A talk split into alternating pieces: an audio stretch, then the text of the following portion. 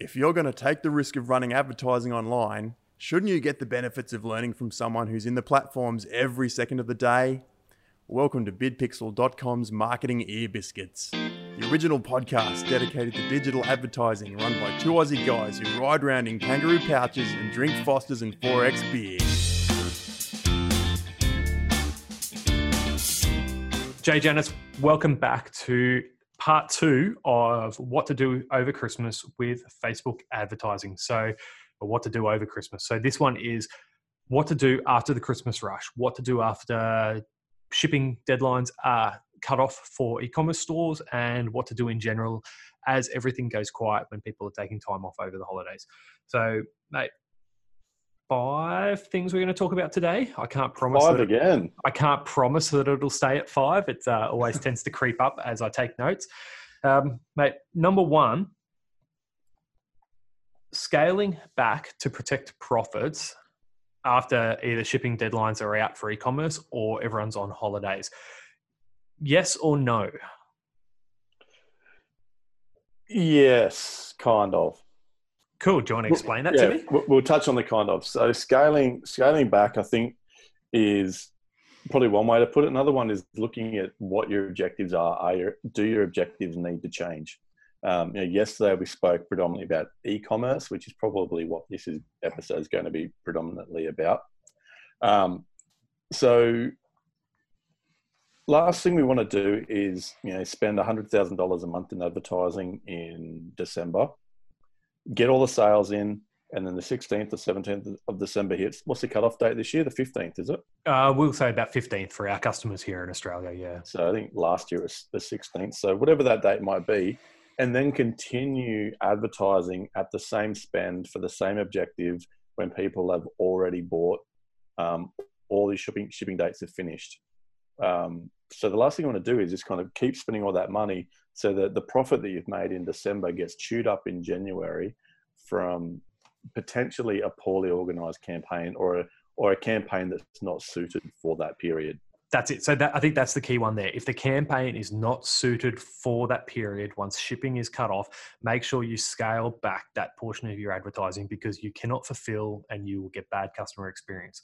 Um, Yeah. Instances around that would be if you've got a bricks and mortar store. Let's change from a broad e-commerce shipping style campaign to a localized campaign, and actually your call to actions and your driving point there is then that we are local and we can get products to you right up until the end of uh, you know Christmas Eve if you do have a bricks and mortar store. So definitely changing your messaging in that regard. Yeah, right. And and you can even get as detailed as because the shipping times do change state to state. You know, if you're if you're in Sydney, you know shipping times are different from say Perth um, or middle of Western Australia for that matter to what they are Sydney Metro. So Correct. so you can adjust your targeting and adjust the the ads and the campaigns during those periods as well, and kind of eliminate them as they go over those you know two to three you know maybe four days. Look, and we mentioned it in the last episode. Yes, you might want to squeeze that little bit of revenue out of shipping for one extra day or two extra days, but at the end of the day, we've got a really terrible postage system in Australia here. If you aren't delivering to your customers in time, you're going to get bad user experience, which is going to equate to bad reviews because, uh, frankly, consumers have instant gratification. They want to tell everyone about their experience these days, and you want it to be good and not bad. And I'm going to chuck in another little point there. So we might squeeze it to six or seven, who knows? But not everyone knows, particularly for e commerce, is that Facebook tracks what your customer satisfaction score is. So tra- Facebook, Facebook tracks and it, it's very much aware of when you send, you know, if you're not fulfilling your, you know, fulfilling the purchases on time and you're not fulfilling postage and someone's leaving a bad customer review, Facebook knows that. And there's actually a hidden feature in Facebook where you can check your customer satisfaction score. And um and it's you know a, a red light, amber light, green light situation where you know all scenarios. So you always want to be in the green. You know, it's out of five. You want to be in. You know, you want to have a green customer satisfaction score.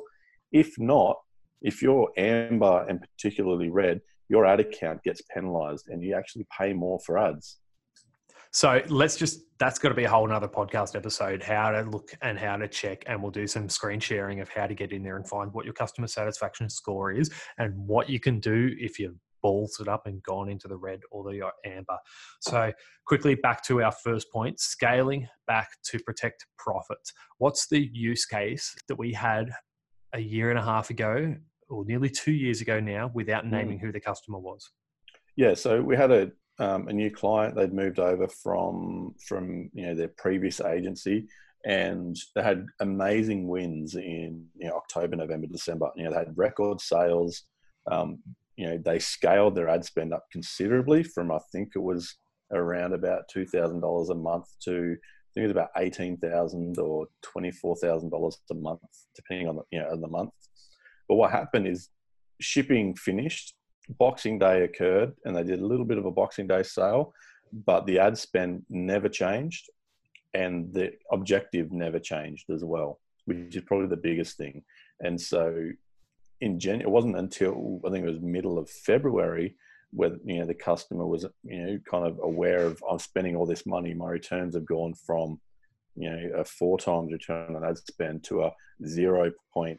It was a zero point something. I can't remember what the exact number was, which equated to they're just wasting ad spend and they chewed up a huge portion of the profits that they'd made from the previous three months in a really poorly set up and um, incorrect campaign for that time period.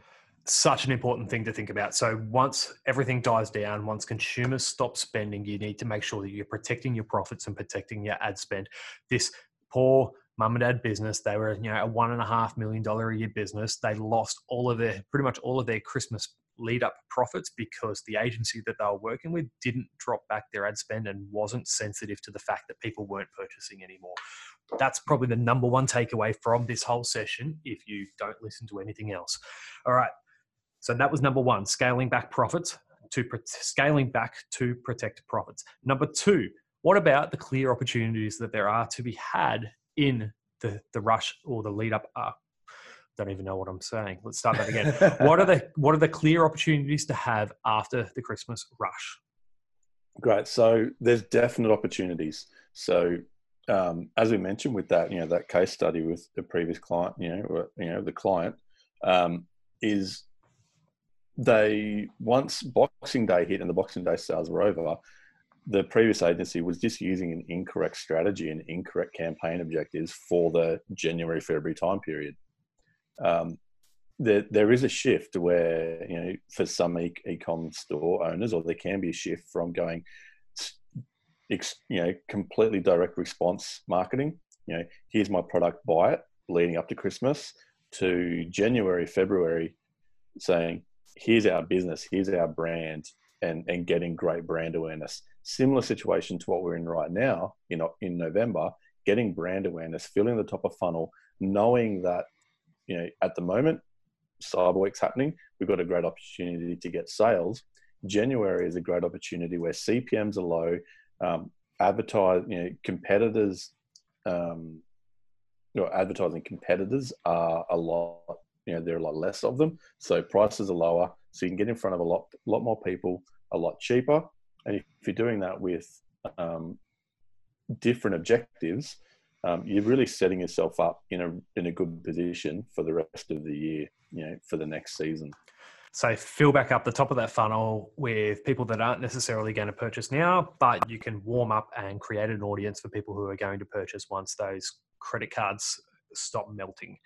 All right. Yeah. So I'm going to swap the next two. Luckily, I didn't say what they were before we started this. The next tip that we've got after Christmas is thank your customers and give them an offer. So spend a bit of your budget putting ads and putting messages out. And this needs to be omni channel. You can do it via email as well, but thank your customers and go out of your way to let them know that you appreciated their business. That's one of my number one hints after Christmas is we spent all this time before Christmas filling our funnel and attracting new people to our business. Let's make sure we then go above and beyond and thank them for their purchase and thank them for their time with you and win them over to come back time and time again.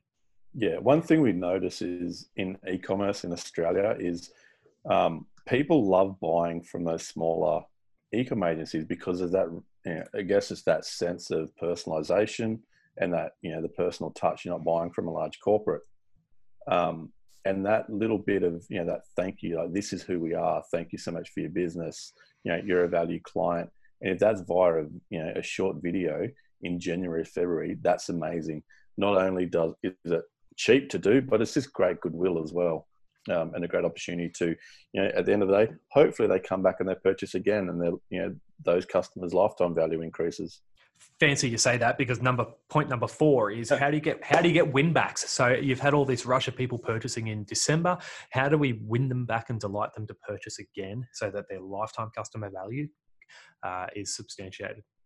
Great. So so that's obviously that's one way to do it. Put a, a thank you video uh, you know, about us video um, uh, you know explain you know, who you are as a business, um, as a business owner. That's one way to do it. Another one is um, that once they purchase, they're in your, they're in the funnel. You can remarket back to them. You can create a VIP. Um, you know, if it's a um, a product that has an expiry date, you know, if it's a skincare product or a um, you know coffee pods, then you can get back in front of them knowing that okay that product's probably got a four week lifespan. It's time to get them back again. Um, you know get back in front of them with a, a very timely message and a you know, timely marketing. So one of the other big things there is the christmas period that massive before christmas rush is largely gift buying people. So how can you then change your message to be for the people who are buying the gifts and getting something for themselves rather than buying it for someone else? So you might have given the gift buyer the most amazing customer experience and at the end of the day they still handed that off to someone else. How do we then win them back to purchase for themselves because they love the experience with your store so much? Yeah unboxing promos is a you know, another big one. You know people love a good unboxing video. Um, what a better time to do that than christmas when people are unboxing you know, and unwrapping around the christmas tree. Awesome very good. All right. So the first one we talked about was scaling back profits to protect, scaling back ads to protect your profits. Uh, the next one was what are the opportunities? So you've got cheaper CPMS and you've got a greater brand experience uh, potential after Christmas. The one that we discussed after that was thanking your customers. So be that person that reaches out and spends a little bit of time thanking the people who purchased off you. Uh, the fourth point was put some win back offers in that. So thank them, but ask them to come back again. So the lifetime customer value goes through the roof with this, and you create a better experience and lifelong customers. Jay, you mentioned the fact that uh, you know, Australian e-com stores are a great thing, and you win over customers who will purchase time and time again. The last point, number five, I promise we're going to wrap it up at five today, not like yesterday. I want to know your questions on maximizing profits when everyone else's credit cards are maxed out. So we want to know your questions through this period over Christmas and we want to answer these questions for you. We know that you're concerned. We've just touched on four things that you can do after Christmas, but at the end of the day, generally everyone's credit cards are maxed. Homeowners are getting rates bills, water bills, and electricity bills. What do you want to know what are some hard hitting questions and what are some ask us for some use cases or examples of what we've done to maximize profits when credit cards are maxed? Um, you could That's ask us you could ask us some questions about how to change a strategy to top of funnel. You could ask us some questions about discounting holiday stock, uh, doing clearances, or more questions about winbacks or customer satisfaction. Um, let's even think about this broader than e commerce and advertising. How can we give you some hints and tips on maximizing your profits in other areas of your business through sales and marketing and advertising after the Christmas period? Mate, thank you very much, Jade. That was a good one. Thanks. Love it thanks for bringing in the customer satisfaction score to that. We'll definitely be talking about that one day soon. Awesome, mate. Thank you very much. Thank you. So, guys, as always, ask some questions below. We are running the tough questions promotion very shortly. Get your questions in either via asking a question in the comments on YouTube or asking a question on the comments on Facebook. If you're listening to this podcast episode, you will be able to find this as a vlog also on YouTube on or on Facebook. Ask a question ask a question about anything marketing or advertising, ask a question about anything on the wall of stuff behind us as this wall grows bigger and bigger and we'll answer those. We'll give you a shout out on one of the videos, and we'll make sure that we answer not only your tough question, but give you the opportunity to listen to hopefully hundreds of other tough questions that people are asking, and we're able to answer.